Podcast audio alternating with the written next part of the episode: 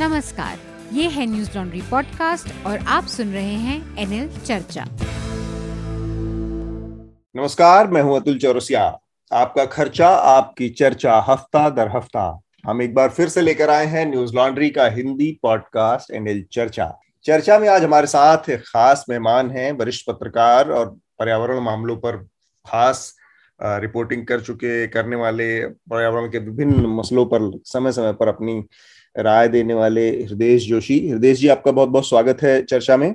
बहुत शुक्रिया अतुल, शुक्रिया मेघनाथ। और हमारे साथ हमारे एसोसिएट एडिटर मेघनाथ भी हैं। मेघनाथ, आपका भी चर्चा में स्वागत। नमस्ते। तो इस हफ्ते चर्चा तीन लोगों के साथ ही होगी क्योंकि किन्हीं कारणों बस आज आनंद को चर्चा में शामिल होना था लेकिन वो चर्चा का हिस्सा नहीं बन पाए। और चर्चा हम आगे बढ़ाएं उससे पहले देशवासियों को सबको दशहरे की बहुत बहुत शुभकामनाएं। आज जब हम ये एपिसोड रिकॉर्ड कर रहे हैं चर्चा का, तो दशहरे का दिन है और दशहरे के दिन ग्यारह से बारह साढ़े बारह बजे के बीच में ये पॉडकास्ट रिकॉर्ड हो रहा है। तो जो बहुत महत्वपूर्ण हफ्ते के विषय हैं, जो सुर्खियां हैं, उसके बारे में एक बार मेघनाद जानकारी हमारे श्रोताओं को देते हैं, फिर हम चर्चा को आगे बढ़ाते हैं। सुर्खियां बताने से पहले एक दशहरे की श्रोताओं को बहुत बहुत शुभकामनाएं। एक बहुत ही फनी इंसिडेंट हुआ था मेरे साथ। स्कूल में जब भी दशहरा का दिन आता था तो हर साल मुझे चिढ़ाते थे कि मैं, मेरा नाम मेघनाथ है, अगर आपको पता होगा, कि चिढ़ कि अरे तेरे को और तेरे पापा को तो आज जला रहे हैं। तो एक, एक बार एक बार ऐसे हुआ और मैं इतना इरिटेट हो गया था तो मैंने जब जोर से चिल्ला दिया, पिताजी नहीं क्यों जला रहे हो मेरे पिताजी को। तो टीचर ने मुझे पनिश कर दिया था तो दशहरे की बहुत बहुत शुभकामनाएं। और सुर्खियों की तरफ बढ़ते हैं। एक बहुत ही दर्दनाक खबर आ रही है सिंघु बॉर्डर से। एक पैंतीस साल के आदमी का हाथ काट दिया गया और मार दिया गया। इसके एक्चुअली डिटेल्स अभी तो मेरे पास नहीं है। अतुल सर, इसके क्या डिटेल्स आ रहे हैं? अभी तो बहुत शुरुआती जानकारी आई है इसमें और ये पता चला है कि सिंघु बॉर्डर पर किसी एक आदमी की मॉब लिंचिंग हुई है और बहुत ज्यादा डिटेल्स नहीं आई हैं, क्यों हुआ, क्या हुआ। कुछ वीडियोस सामने आए हैं, बहुत ही डिस्टर्बिंग वीडियोस हैं जिसमें पंजाबी भाषा में लोग कुछ बातें बता रहे हैं, कह रहे हैं, क्यों, उसकी वजह बता बता रहे हैं। इतना बस समझ में आ रहा है कि कुछ ऐसी चीजें हुई हैं कि जिसमें शायद आरोपी, जो जिस आदमी की हत्या हुई है, उसने शायद गुरु ग्रंथ साहिब के को लेकर कुछ ऐसी टिप्पणी की या कोई बात कही थी जिससे उनको लगा कि उनका अपमान हुआ है और उसके एवज में ये हुआ। हालांकि जो भी जिस भी तरीके से ये चीजें सामने आई हैं वो बहुत ही चिंता में डालने वाली भी हैं और बहुत ही शर्मनाक भी है कि इस तरह से किसी को को पीट पीट कर मार देना, हाथ काट देना और फिर उसके शरीर को लटका देना।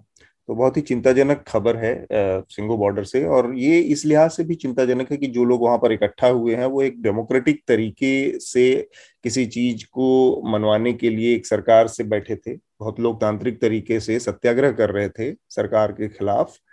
और वहां पर अगर इस तरह की कोई चीज सामने आई है जो कि पूरी तरह से तालिबानी मानसिकता दिखाती है कि किसी चीज से नाराजगी हुई या किसी कहानी सुनी में आप मारकाट करें, हिंसा करें और किसी की जान ले लें, तो ये दोनों चीजें एक साथ शायद नहीं चल सकती कि आप जिस मकसद से और जिस जिस उससे बैठे हुए थे वहां पर, उस पूरे विचार को ही खारिज कर देता है, उस पूरे आपकी तपस्या को, आपके पूरे सत्याग्रह को ही सब बड़ा एक सवाल या निशान, एक प्रश्न चिन्ह खड़ा करता है जिस तरीके से ये घटना हुई है। कौन है उनके साथ, क्यों इस तरह की घटना हुई, और बाकी डिटेल्स आने में अभी समय लगेगा क्योंकि बहुत ही शुरुआती जानकारी अभी आई है। हृदेश, आप इस घटना को कैसे देख रहे हैं? देखिए, मैं इसमें इतना ही कहना चाहूँगा कि ये बात बार बार जो ये प्रीटेक्स्ट दिए जाते हैं या जो बातें कही जाती हैं कि उसने गुरु ग्रंथ साहिब की जो है का अपमान कर दिया या रामचरित मानस का अपमान कर दिया या कुरान शरीफ का अपमान कर दिया गया, ये बहुत ही जो अस्वीकार्य, जिसे कहते हैं अनएक्सेप्टेबल आर्गुमेंट है किसी की हत्या करने के लिए। हम बार बार इंसानों को बायोमास की तरह यूज़ कर रहे हैं और ये सोच रहे हैं कि वो इंसान की जो गलती है उसकी सजा देने का, मतलब जस्टिस मांगने का अधिकार भी हमको है चौराहे में खड़े होके, लेकिन जस्टिस करने के लिए संविधान की बेहरमती करने का पूरा जो है उत्सुकता भी हमारे ही भीतर है। तो ये एक बहुत बड़ी बात है। अगर कोई किसी ने अगर गुरु ग्रंथ साहिब के का कुछ अपमान भी कर दिया तो इसका मतलब ये नहीं है कि आपने मतलब यानी उसका हाथ काटा है उसके बाद मारा है, तो कोई एक गोली चलाने जैसी तात्कालिक प्रतिक्रिया नहीं है। यानी काफ़ी देर उसको लगी होगी, पाँच दस मिनट लगे होंगे उसको मौत तक पहुँचाने के लिए। तो इसको किसी भी तरह से, जैसा आपने और मेघनाथ ने कहा, ये स्वीकार नहीं किया जा सकता। और ये सारे धर्मों में ये बात देखने को आई है, जब धर्म की बात आती है तो दे बिकम वेरी जैसा अपना सेंट्रिक हो जाते हैं और उसके बाद उससे जस्टिफाई करने की कोशिश करते हैं। उसका इससे कोई लेना देना स्वीकार किया जाना लायक मेरे हिसाब से नहीं। ठीक बात मेघनाथ। जो खबर आ रही है इसके बारे में, इसमें बलबीर सिंह राजेवाल जो है, जो एसकेएम के लीडर है, उन्होंने कहा कि निहंग जो है वो ये इंसिडेंट के पीछे थे और उन्होंने एक्सेप्ट भी कर लिया है। और जो किसान मोर्चा के जो चालीस फार्मर यूनियन के जो लीडर है, उन्होंने खुद को इस इंसिडेंट से डिस, डिस्टेंस भी कर लिया है।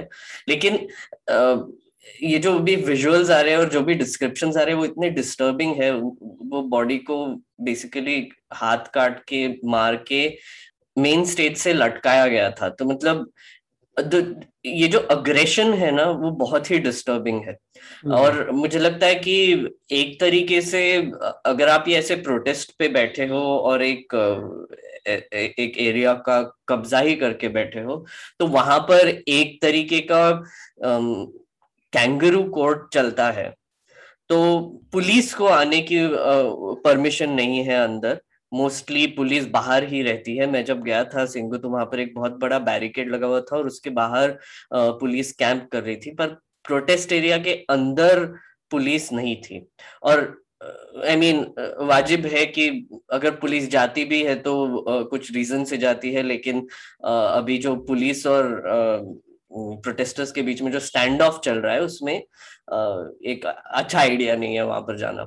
तो इसकी वजह से इतने लोग वहां पर जमा है, इतने लोग आ, प्रोटेस्ट कर रहे हैं, तो कोई भी इंसिडेंट ऑफ क्राइम हो जाता है तो वहां पर आ, मतलब सुनने में भी आया था और मैंने खुद देखा भी कि वहां पर एक तरीके का कोर्ट ही चला रहे थे और जस्टिस देने की एक प्रक्रिया भी चालू कर दी थी।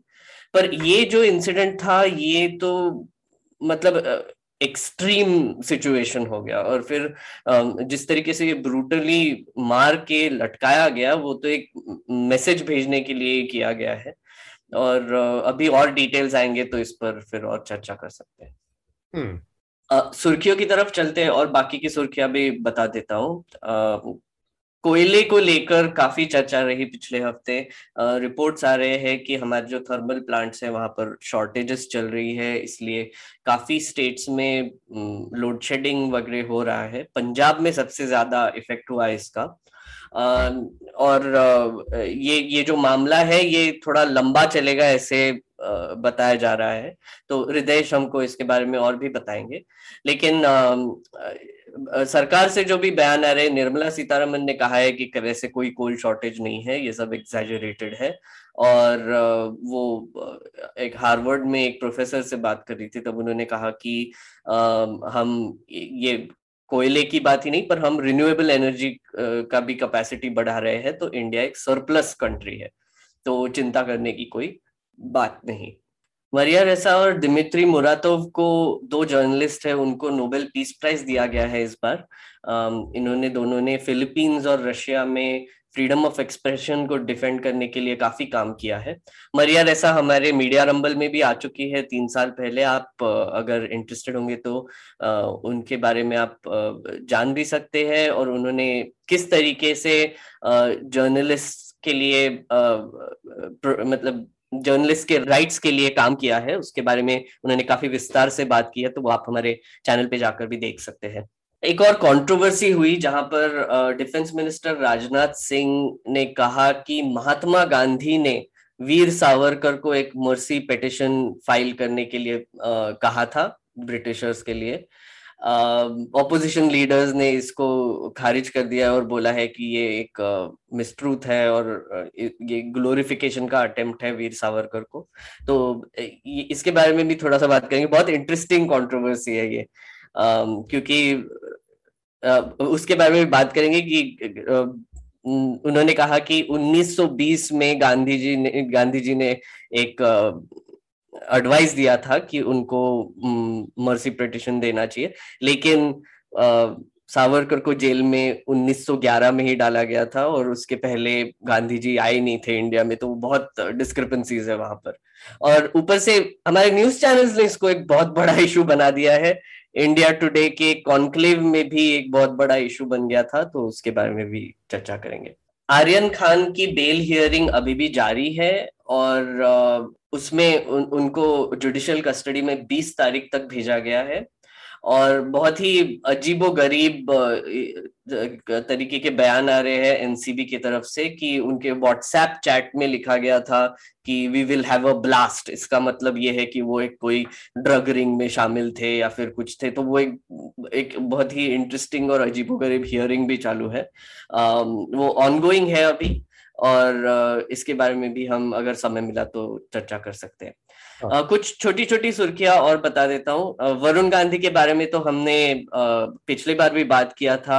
uh, उनको और उनके मदर जो कि मेनका गांधी है, उनको नेशनल एग्जीक्यूटिव कमेटी से निकाला गया है। uh, और तमिलनाडु से एक मजेदार खबर आ रही है कि local rural body local body elections में डी कार्तिक करके एक बीजेपी के उम्मीदवार खड़े हुए थे, उनको बस एक वोट मिला।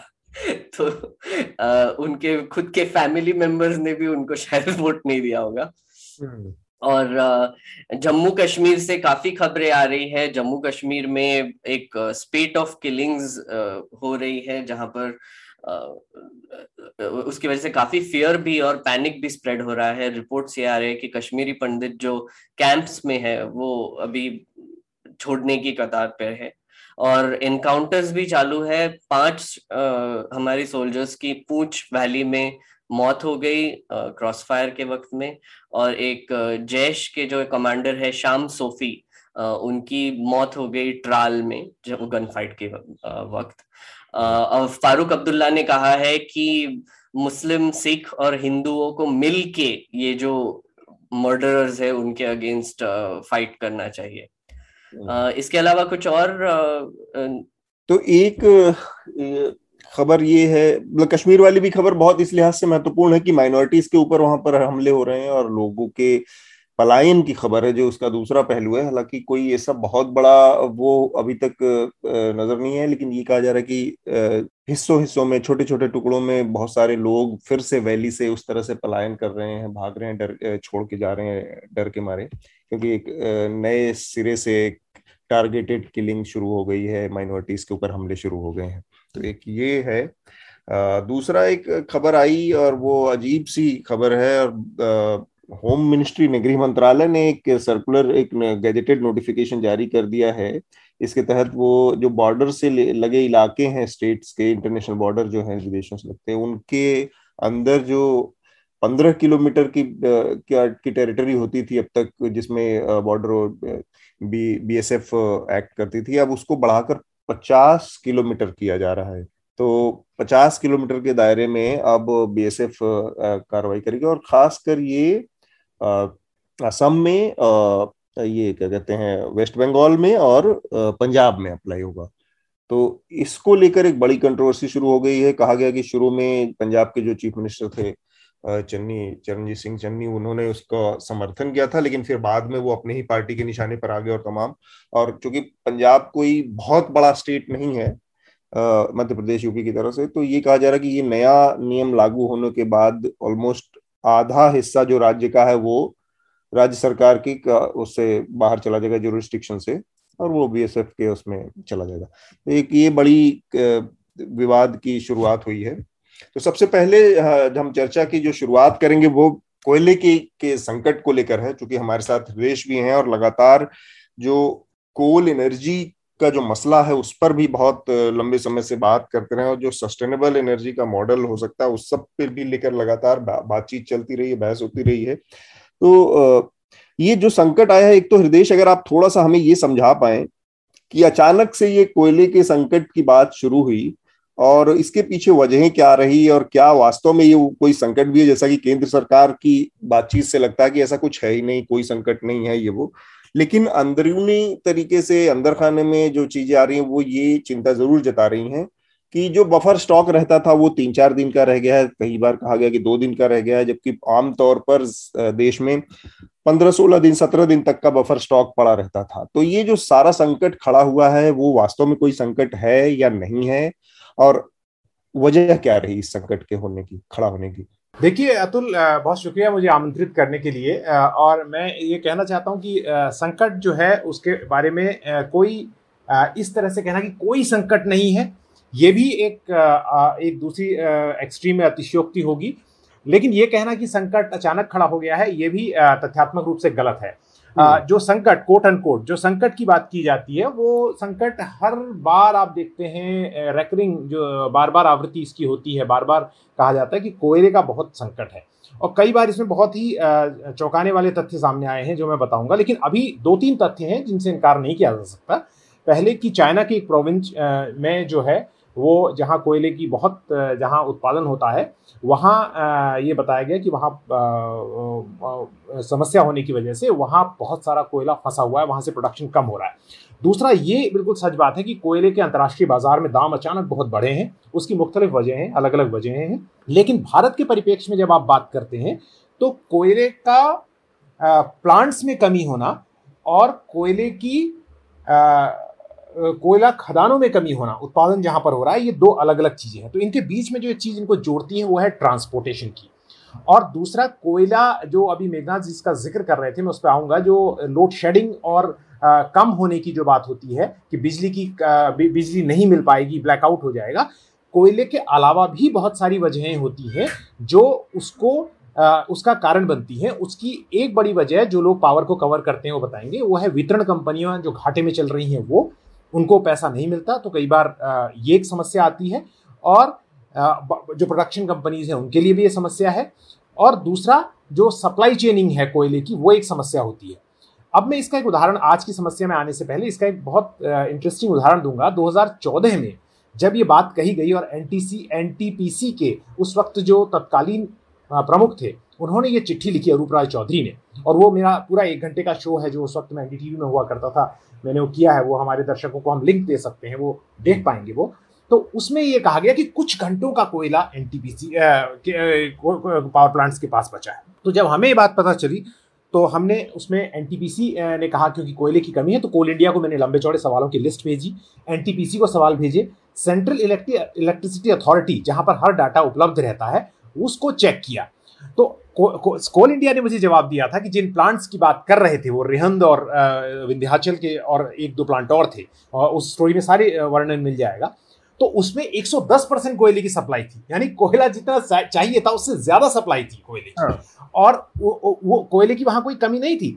अब जब मैंने सेंट्रल इलेक्ट्रिसिटी अथॉरिटी की वेबसाइट पे जाके पिछले साल के उस समय की बिजली उत्पादन और कोयले की सप्लाई और इस साल के बिजली उत्पादन और कोयले सप्लाई की तुलना की तो उसमें कोई ऐसी विसंगति नहीं दिखाई दे रही थी, कोयला भी था और उत्पादन भी लगभग उतना ही था। तो ये एक सवाल खड़ा करता है कि क्या कोयले की, और इस बात को मिक्स करने की जरूरत नहीं है अगर कोई व्यक्ति ये समझ रहा है कि मैं कह रहा हूं कि अभी कोई संकट नहीं है, लेकिन मैं ये सवाल उठा रहा हूं और हमने उस वक्त ये सवाल उठाया, और दर्शकों को प्रोग्राम देखना चाहिए कि कोयले की कमी का हवा क्यों खड़ा किया जा रहा है। और इस वक्त भी ये सवाल है, एक तरफ कहा गया कोयले की कमी है, उसके बाद तुरंत जो कोयला मंत्री प्रहलाद जोशी और अब निर्मला सीतारमण कह रहे हैं कि कोयले की कोई कमी नहीं है। तो उस वक्त ये एक हाइपोथेसिस ये थी, जब मैंने जानकारों को स्टोरी दिखाई कि कोल का वर्डिक्ट आने वाला था, कोल का वर्डिक्ट सुनवाई पूरी हो चुकी थी और वर्डिक्ट आने वाला था, तो ये कहा गया कि क्या ये सवाल उठाए गए कि क्या कोयले के वर्डिक्ट को प्रभावित करने के लिए कि कोल इंडिया जो है एक अक्षम कंपनी है, इनकॉम्पिटेंट कंपनी है, प्रभावित करने के लिए इस तरह की हरकतें की जा रही हैं। जबकि अगर डाटा उठा के देखें पूरा कोल स्कैम क्या है, कोल स्कैम ये है कि आपने N number of coal mines दी और उनमें से कुछ कोल माइंस खोली प्राइवेट प्लेयर्स ने, बाकी खोली ही नहीं। और कोल इंडिया ने उसी समय अपना प्रोडक्शन लगभग दुगना किया उस उस दौरान उन्नीस सौ नब्बे से लेकर दो हज़ार चौदह के दौरान, जो कोल स्कैम का वक्फा जिसे कहा जाता है, यानी एक सरकारी कंपनी अपना कोल प्रोडक्शन डबल कर रही है और प्राइवेट कंपनीज कोल माइंस होने के बावजूद कोल नहीं खोल रही है, और नैरेटिव ये सेट किया जा रहा है कि प्राइवेट कंपनियां जो है वो बहुत कॉम्पिटेंट है लेकिन कोल इंडिया बहुत ही निकम्मी कंपनी है, जो कि तथ्यों के बिल्कुल उलट बात जी। राइट, तो ये एक चीज है। और एक दूसरी बात मैं इसमें टच कर दूं और बात को कंप्लीट हो जाएगी कि भारत की इंस्टॉल्ड पावर कैपेसिटी, सामान्य दर्शकों की समझ के लिए, भारत के पास कुल बिजली घर जितने हैं उनकी टोटल उत्पादन क्षमता, यानी अगर वो सारे बिजली घर अपनी पूरी क्षमता में काम करें तो हाँ। वो इस वक्त तीन सौ अट्ठासी गीगावाट है, तीन लाख अट्ठासी हजार मेगावाट, एक गीगावाट में एक हजार मेगावाट होता है हाँ। अब इसको ऐसे समझिए कि भारत की पीक डिमांड जो है क्या वो इससे मैच करती है? भारत की पीक डिमांड किसी भी समय दो सौ गीगावाट से ऊपर नहीं होती, यानी भारत की पीक डिमांड जो है उसके साठ परसेंट के आसपास है जितना हमारे पास जो है इंस्टॉल हाँ क्षमता है, टो, टोटल स्थापित क्षमता है, टो, टोटल तो उसमें भी कोयला जो है वो सत्तर फीसद बिजली पैदा कर रहा है, जबकि कोयले की इंस्टॉल्ड पावर कैपेसिटी दो सौ आठ गीगावाट है, यानी चौवन परसेंट जिसकी ताकत है उससे आप सत्तर परसेंट बिजली पैदा करवा रहे हो। और बाकी रिसोर्सेज जिसमें रिन्यूएबल भी है, जिसमें हाइड्रो भी है, लार्ज हाइड्रो, उसको भी सरकार अब रिन्यूएबल में गिनती है नई पेरिस डील के बाद। तो यानी आप जो एक आदमी ऑफिस के अंदर बहुत काम कर रहा है और एक आदमी ऑफिस के अंदर बिल्कुल काम नहीं कर रहा है, मतलब बहुत कम काम कर रहा है, जबकि क्षमता दोनों की उसमें विसंगति है। तो ये भी बात अध्ययन करना चाहिए लोगों को ट्वीटिंग और रीट्वीटिंग करने से पहले कि कोयले पे इतनी उपलब्धता क्यों। मेरे अपने राज्य जहां से मैं आता हूं उत्तराखंड, वहां पर अभी यह बात आ गई कि कोयले की बहुत कमी है। ये इतनी हास्यास्पद बात है और मैं इसको मेघनाथ ने जो अभी पंजाब की बात कही उससे भी जोड़ूंगा। उत्तराखंड की खुद इंस्टॉल्ड पावर कैपेबिलिटी हाइड्रो की पांच हजार मेगावाट है, पांच हजार मेगावाट वाला स्टे, स्टेट कह रहा है, है? कि मेरे को कोयले की कमी से मेरे पास ब्लैकआउट हो रहा है। तो भैया दिन भर इतने पहाड़ और हिमालय को तोड़ने में क्यों लगे हुए हो? अगर तुम्हें फिर भी कोल पे ही टिकना है पांच हजार मेगावाट की स्थापित क्षमता होने के बावजूद। समझ गए आप? मेरे को लगता है मैं अपनी बात स्पष्ट कर पा रहा हूँ। मतलब पांच हजार मेगावाट तो आपके पास हाइड्रो से ही आ रहा है, उसके बाद आप कह रहे हो कोल की क्षमता, यानी आपने जो, ये तो हमें मालूम है कि कोल और हाइड्रो का एक मिक्स बनाया जाता है। जब एनर्जी सप्लाई की जाती है तो उसमें हर तरह की एनर्जी का मिक्स चाहिए होता है, क्योंकि हाइड्रो को बैलेंस करना आसान होता है। सुबह और शाम के वक्त जब आपकी पीक डिमांड बढ़ती है या कम होती है तो हाइड्रो के जो को मैनेज करना आसान होता है। थर्मल पावर प्लांट एक बार चलने लगता है तो फिर उसी के उसको अप डाउन करना बहुत मुश्किल होता है, तो इसलिए मिक्स एंड मैच किया जाता है।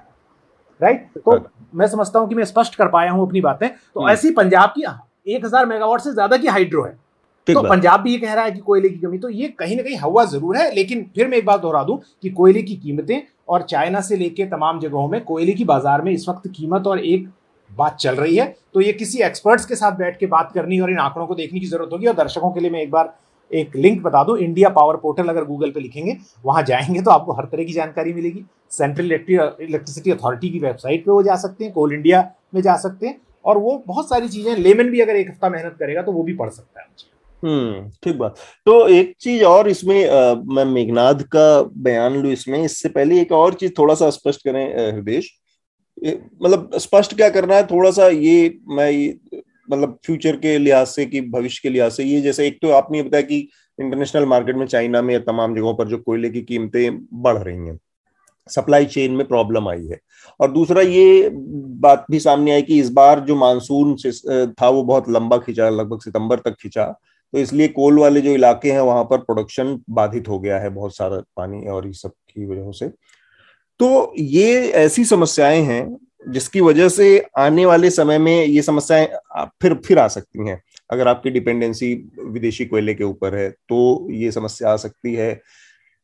मानसून जैसे मौसमी जो समस्याएं हैं, अगर वो आपके रास्ते का रोड़ा है तो भी दिक्कत आ सकती है। तो ऐसे में जो कोल पर जो निर्भरता है उसको घटाना बढ़ाना, या उस पर जो हमारी निर्भरता है उसके लिहाज से आपको लगता है कि ये चिंता का विषय है, और इस पर जो ऑल्टरनेट सोर्सेज हैं उस तरफ बहुत तेजी से काम करने की जरूरत है। क्योंकि कोयला कोयला एक तो आपने उसके राजनीतिक पहलू को बहुत अच्छे तरीके से समझाया कि किस तरह से कुछ चीजें हवा खड़ा की जाती हैं राजनीतिक मकसद से, और वो तो हमारी, उसके बावजूद भी हमारे सामने एक बड़ी वाजिब सी चिंता है कि जो फ्यूचर है एनर्जी का वो कोयले के ऊपर अगर निर्भर है इतना बुरी तरह से, तो हमें ये समस्याएं आगे भी देखनी पड़ सकती हैं। इसमें अगर आप सरकार के अपने डॉक्यूमेंट देखें, पेरिस डील जिसमें हमारे प्रधानमंत्री ने बड़े वाजिब तरीके से और बड़े पुख्ता आवाज में ये मुद्दा उठाया था क्लाइमेट जस्टिस का, उसके बाद से भारत लगातार कोयले से दूर जाने की भारत की पोजीशन है। भारत ये कहता है कि हम अपनी आ, जो आ, सोलर एनर्जी की क्षमता दो हज़ार बाईस तक, सोलर से मेरा मतलब है सभी तरह की साफ ऊर्जा, सोलर, हाइड्रो, विंड, सबको मिला के एक लाख पिछहत्तर हजार मेगावाट यानी एक सौ पचहत्तर गीगावाट करेंगे, जो कि बहुत पर्याप्त होगी काफी हद तक। राइट। तो ये तो भारत खुद कह रहा है कि वो कोयले से दूर जाएगा, लेकिन बीच बीच में जो इंटरनेशनल निगोशिएशंस में ये बात भी कही जाती है कि भारत कोयले से दूर नहीं जा सकता। उसकी वजह होती है जस्ट ट्रांजिशन, कि मतलब जो लोग कोयले के रोजगार में काम कर रहे हैं, कि आप उन्हें मरने को थोड़ी छोड़ देंगे अगर साफ हवा और कार्बन ग्लोबल वार्मिंग रोकनी है, लेकिन उन्हें जिंदा भी रखना है। तो हमें उस ट्रांजिशन के लिए वक्त चाहिए, उसको जस्ट ट्रांजिशन कहा जाता है, जिस पर आजकल काफी लिखा और बोला जा रहा है, और वो भी हमारे दर्शक आराम से गूगल करके बहुत सारी स्टोरीज पढ़ सकते हैं। मैंने खुद भी उस पर काम किया है। तो ये एक समस्या है, लेकिन हमको ये समझना पड़ेगा कि उसका दूसरा पहलू भी है। कोल इतना अनसस्टेनेबल होता जा रहा है आ, कोल आ, पावर प्लांट्स के लिए और कोयला कंपनियों के लिए, कि वो खुद ही कोयले से दूर मूव कर रही है। अमेरिका इस बात का हवा पीट रहा है कि वो कोल प्लांट बंद कर बंद कर रहा है, जबकि सच ये है कि अमेरिका के कोल प्लांट इसलिए बंद उसे करने पड़ रहे हैं क्योंकि वो अपनी they have run out of their life. वो चालीस साल पचास साल पुराने कोल प्लांट है। हमारे यहाँ नए कोल प्लांट लगाने की कोई कोशिश नहीं कर रहा है, बातें जरूर कर रहा है, क्योंकि उन्हें पता है कि कोयला आने वाले दिनों में सस्टेनेबल एनर्जी नहीं है, क्योंकि जब सोलर इतना सस्ता मिलेगा, विंड आपके पास होगा, तो कहाँ टिकेगा कोयला। तो ये एक बहुत बड़ी बात है। तो कोयले से ऑलरेडी हम दूर जा रहे हैं, ये बात सच है। तो ये एक बात है कि आने वाले दिनों में कोयला जो है वो आने वाले दिनों की एनर्जी नहीं है। आने वाले दिनों की एनर्जी जो है वो आ, ये बात हमको ध्यान रखनी पड़ेगी, कैसे जस्ट ट्रांजिशन करके उन लोगों को इस जगह पर लाया जाए या उन जंगल के इलाकों में। लेकिन एक दूसरी बात है कि कोयले पर फिर भी कब्जा करना और जंगल के इलाकों में, अभी आप देखो हसदेव अरण्य में क्या हो रहा है छत्तीसगढ़ में, जिसके बारे में मीडिया बात नहीं कर रही है। लोग किलोमीटर सैकड़ों किलोमीटर पैदल मार्च करके अपनी बात कहने के लिए जा रहे हैं, लेकिन उसको नहीं दिखाया जा रहा है। क्यों? और अगर आप रिसर्च करेंगे तो हमारे पास कोयले की उपलब्ध खाने इतनी ज़्यादा है कि अगले पचास साल की जो जरूरत है वो पूरा कर सकती है। ये बात भी गूगल में आपको करके क्रेडिबल आर्टिकल मिल जाएंगे कि कोयला हमारे पास पर्याप्त है। लेकिन सरकार कहती है हम फिर भी नए कोल प्लांट के लिए नए जंगल खोलेंगे, जो कि बहुत ही बायोडाइवर्स जंगल हैं और जिन्हें जयराम रमेश जब हुआ करते थे पर्यावरण मंत्री, तो उन्होंने गो नो गो जोन का एक फलसफा उस वक्त आया था। उन्होंने नो गो एरिया कहा कि इन इलाकों में इतने डेंस और बायोडाइवर्स जंगल हैं कि इनकी कीमत बायोडाइवर्सिटी की बहुत ज्यादा है, इनको हम कोयले की जरूरत के लिए नहीं खोल सकते, हमें दूसरे विकल्प ढूंढने होंगे। तो अब वो चीज भी सरकार खत्म करना चाह रही है, और दुर्भाग्य से जो नॉन बीजेपी सरकारें हैं वो भी इस पर काम मतलब लोग डायरेक्टली इनडायरेक्टली सपोर्ट कर रही हैं। तो ये बिल्कुल सही बात आपने कही कि कोयला जो है वो सरकार खुद ये बात मानती है कि कोयला जो है आने वाले दिनों की एनर्जी नहीं है, और इसीलिए एनटीपीसी जो नेशनल थर्मल पावर कॉर्पोरेशन जिसे हम कहते हैं, जब आपने खुद मुझे रिपोर्टिंग के लिए भेजा था जहाँ पर बाढ़ आई थी अभी चमोली में, वहाँ जो प्लांट वो एनटीपीसी का प्लांट है जो हाइड्रो प्लांट है। तो एनटीपीसी हाइड्रो में काम कर रही है, राइट right? एनटीपीसी कह रही है कि हम सोलर में जा रहे हैं, यानी थर्मल पावर कंपनी ने भी ये समझ लिया है कि अब सोलर ही जो है वो विकल्प है, साफ ऊर्जा विकल्प है। तो हाइड्रो या उसकी और मिक्स करना, हाइड्रो को साफ ऊर्जा नहीं मानता हूँ क्योंकि बहुत जंगल बर्बाद करती है, लेकिन वो एनटीपीसी के चेयरमैन ने ऑन रिकॉर्ड कहा है कि वो आने वाले दिनों में सोलर को बढ़ाएंगे। सरकार ह्यूमन कास्ट भी है, उसकी डिस्प्लेसमेंट है, जंगल कट बहुत सारा बहुत सारा और बड़ा ही असभ्य तरीका है बिजली पैदा करने का, कि पहले आप जंगल काटते हैं, फिर आप नदी को बर्बाद करते हैं, नदी की धारा रोक दी, डैम बनाए, ये सारी चीजें। तो तो तो ये ये तो स्पष्ट है, इसमें कोई दो राय नहीं है जो बात आपने कही है। लेकिन उसमें एक ही मूल बात है जो व्यवहारिक तौर से देखी जानी चाहिए, वो जस्ट ट्रांजिशन की है कि जिन लोगों का जीवन उस पर टिका हुआ है उनके लिए सरकार कर सकती है अच्छे विकल्प हैं, पर उनमें कितने प्रभावी तरीके से काम। तो आजीविका को भी लोगों के ध्यान में रखना होगा। मेघनाथ, आप इस पूरे संकट को कैसे देख पा रहे हैं? जी, श्रोताओं के लिए मैं कुछ तथ्य सामने ला, लाना चाहूंगा पहले कि शॉर्टेज का मतलब क्या है। इसका मतलब ये है कि हमारे जो कोल प्लांट्स है वो अभी फिलहाल सत्तर परसेंट जनरेशन करते हैं, मतलब ओवरऑल जो पावर है उसका सत्तर परसेंट हमारा कोल से आता है। ये कोल और लिग्नाइट मिलाकर आता है। तो इनके पास एक कोल का स्टॉक होना चाहिए जो कि रेकमेंडेड लेवल है पंद्रह से तीस दिन के बीच में का स्टॉक, लेकिन अभी फिलहाल हम चार दिन के स्टॉक पे चल रहे हैं और कुछ कुछ जगहों पे तो दो दिन का भी स्टॉक है। तो इसकी वजह से एक थोड़ा क्राइसिस सिचुएशन हो गया है और काफी स्टेट्स ने ये बोला है कि वो लोड शेडिंग करेंगे या फिर इंटरमिटेंट पावर कट्स करेंगे। जैसे पंजाब ने भी कहा है, आंध्र प्रदेश में भी हो रहे हैं, इसके रिपोर्ट्स आ रहे हैं, दिल्ली और राजस्थान में भी रिपोर्ट्स आ रहे हैं। तो जैसे कि हृदेश ने भी कहा कि Uh, मुझे मुझे पता नहीं था कि उत्तराखंड का भी यही एक पैतरा होगा, लेकिन uh, जैसे हृदेश ने कहा कि uh, इसको थोड़ा सा हमको न्यूआंस तरीके से देखना चाहिए। पर सरकार का अगर आप बयान देखेंगे तो वो तो डिनाइल में जी रहे, वो तो बोल रहे कि कोई प्रॉब्लम ही नहीं है, और दूसरी तरफ आप देखेंगे ऑपोजिशन का देखेंगे तो वो अनशन थियोरीज बताए जा रहे हैं, कुछ भी मतलब थियोरीज बता रहे हैं, इसका पूरा भांडा सरकार पर फोड़ने के लिए। अब मैं एक एक लेटर की तरफ आपका ध्यान आकर्षित करना चाहूंगा। अनिल कुमार जैन नाम के एक सेक्रेटरी है, आईएएस ऑफिसर है कोयला मंत्रालय से, उन्होंने सत्ताईस सितंबर को एक लेटर लिखा था। वो उस लेटर में उन्होंने कहा कि हमारा जो प्रोडक्शन होने वाला था वो सात सौ मिलियन टन का होने वाला था कोल का, जो टारगेट था, लेकिन अभी जो हमारी कैपेसिटी है, जो कोल इंडिया की कैपेसिटी है, उसकी छह सौ साठ मिलियन टन से ऊपर नहीं जा पा रही है। तो मतलब ये टारगेट एक तो काफी एम्बिशियस है और वो ही पूरा मतलब छह सौ साठ पूरा नहीं कर पा रहे, तो आप सात से कहां से पूरा करोगे। और उन्होंने ये भी कहा है कि कोल इंडिया की तरफ से काफी प्रोडक्शन में प्रॉब्लम्स आ रहे हैं, सप्लाई कम आ रहा है, इसकी वजह से वो स्टॉक मेंटेन नहीं कर पा रहे हैं। और एक और चीज मैं डिस्कशन में लाना चाहूंगा जो कि रिन्यूएबल की बात हो रही थी। अब इंडिया ने एक सस्टेनेबल डेवलपमेंट गोल्स के हिसाब से एक टारगेट भी सेट किया था सीओपी पेरिस में कि हमारी जो प्रोडक्शन कैपेसिटी होगी वो हम तीस परसेंट रिन्यूएबल करने वाले हैं दो हज़ार तीस तक, और अभी करंट सिचुएशन में हमने वो ऑलरेडी टारगेट अचीव कर लिया है। और एक बहुत ही इंटरेस्टिंग स्टेटिस्टिक है जो आई थिंक हृदेश मुझे मुझे आपसे पूछना भी था, ये ऐसे क्यों होता है। एक इंटरेस्टिंग स्टेटिस्टिक है कि हमारा जो कोल का अभी जो इंस्टॉल्ड कैपेसिटी है वो कुछ बावन परसेंट है, लेकिन जनरेशन चौवन परसेंट है, और जो जनरेशन है वो अड़सठ परसेंट से मतलब सत्तर परसेंट के आसपास जाती है। लेकिन विंड, सोलर और अदर रिन्यूएबल एनर्जी का जो कैपेसिटी है, हाइड्रो को नहीं बोल रहा हूँ, विंड, सोलर और अदर रिन्यूएबल, उसका छब्बीस परसेंट कैपेसिटी है पर जनरेशन नौ परसेंट है। ऐसा क्यों होता है? क्या ये मतलब चिंताजनक ही होगा क्योंकि इतना ज्यादा कैपेसिटी होने के बावजूद जनरेशन क्यों नहीं हो रहा है? राइट, तो फिर मैं इसके लिए तथ्यों पर आना पड़ेगा। और मैं एक एनवायरमेंट जर्नलिस्ट और पर्यावरण प्रेमी होने के बावजूद ये बात को आलोचना का खतरा उठाते हुए कहूंगा कि ये बात सोचना गलत है कि बिना कोल के गुजारा होगा। देखिए, इसमें जो बात होती है एक होता है प्लांट लोड फैक्टर, हम कहते हैं प्लांट लोड फैक्टर मतलब कि आपकी मैक्सिमम पावर जनरेशन कैपेसिटी क्या है और आप कितनी कैपेसिटी पे आपके जो प्लांट काम कर रहे हैं। यानी अगर मैंने कहा कि सौ मेगावाट का प्लांट है तो सोलर की जो है प्लांट लोड फैक्टर बहुत लो होता है, अठारह बीस परसेंट से ज़्यादा वो मैक्सिमम कैपेसिटी काम नहीं कर सकता है।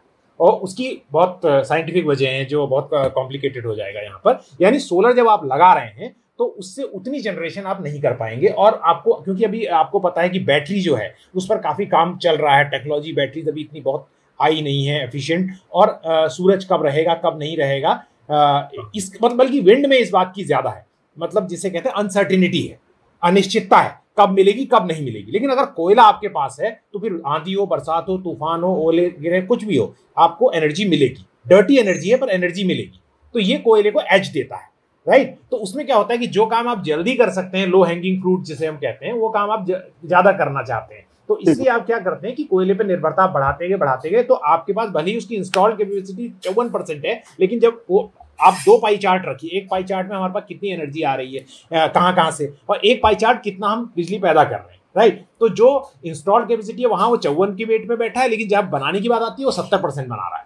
Right right? यानी कि आप कोयले का इस्तेमाल ज्यादा कर रहे हैं और उनका इस्तेमाल नहीं कर रहे। तो इसे एक कहेंगे कि प्रोफेशनल जिसे कहते हैं मिसमैनेजमेंट और ये सब बातें हैं। तो मुझे लगता है ये चीज तो क्लियर हो गई। तो उसके अलावा उसके अलावा मैं एक बात कंप्लीट कर दूं जो कि मेघनाथ की कही बात से जुड़ी हुई है और दर्शकों को उसे सुन के काफी दिलचस्पी होगी कि ये जो बात सरकार ने कही कि सात सौ मिलियन टन कोयला हो रहा है, ये कोयले का प्रोडक्शन पर्याप्त है।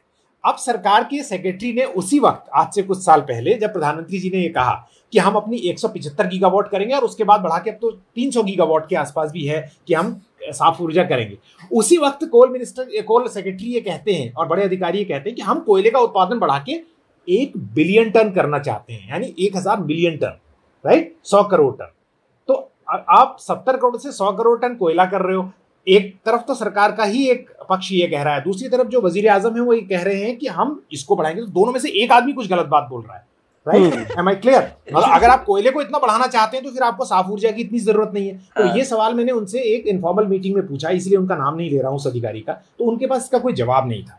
तो हाँ। ये भी एक चीजें हैं कि आपको पब्लिक पोजिशनिंग करनी पड़ती है, और सारे देश करते हैं, ऐसा नहीं है कि भारत ही कर रहा है कि आ, हम आ, अपने बाहर जाके कहते हैं अमेरिका से और आ, फ्रांस से और यूरोप से कि आप फॉसिल फ्यूल मत, आ, फ्रांस तो खैर मैंने गलत नाम ले लिया, उनका बहुत सारा न्यूक्लियर है, आ, लेकिन यूरोप के यूरोपीय देशों से कि आप फॉसिल फ्यूल मत जलाइए, राइट। लेकिन अपने देश में हम कहते हैं कि नहीं हमें कोयले की जरूरत है क्योंकि बहुत से लोगों का रोजगार टिका हुआ है। ये तो वैसा ही हो गया हृदय, जैसे कि भाई बाहर जाके तो हम सारे लोग गांधी गांधी करते हो, यहाँ आकर सावरकर की पूजा करते हैं। हाँ, नहीं, मतलब मैं इस बात को थोड़ा और ज्यादा संतुलन के साथ कहूंगा कि ये सारे देश ये करते हैं, गरीब देश ये कहते हैं, क्योंकि उनकी निर्भरता उस डर्टी फ्यूल पे बहुत ज्यादा है। और उसके बाद जो करप्शन का हिस्सा है कि प्राइवेट कंपनियों को देना है, वो आपके चुनाव को फंड करते हैं, है ना। तो ये, और जब से लॉकडाउन हुआ तब से ये चीजें और ज्यादा बढ़ गई, क्योंकि लॉकडाउन ने आपको बहुत सारे बहाने दे दिए क्लैम डाउन करने के, लोगों को चुप कराने के।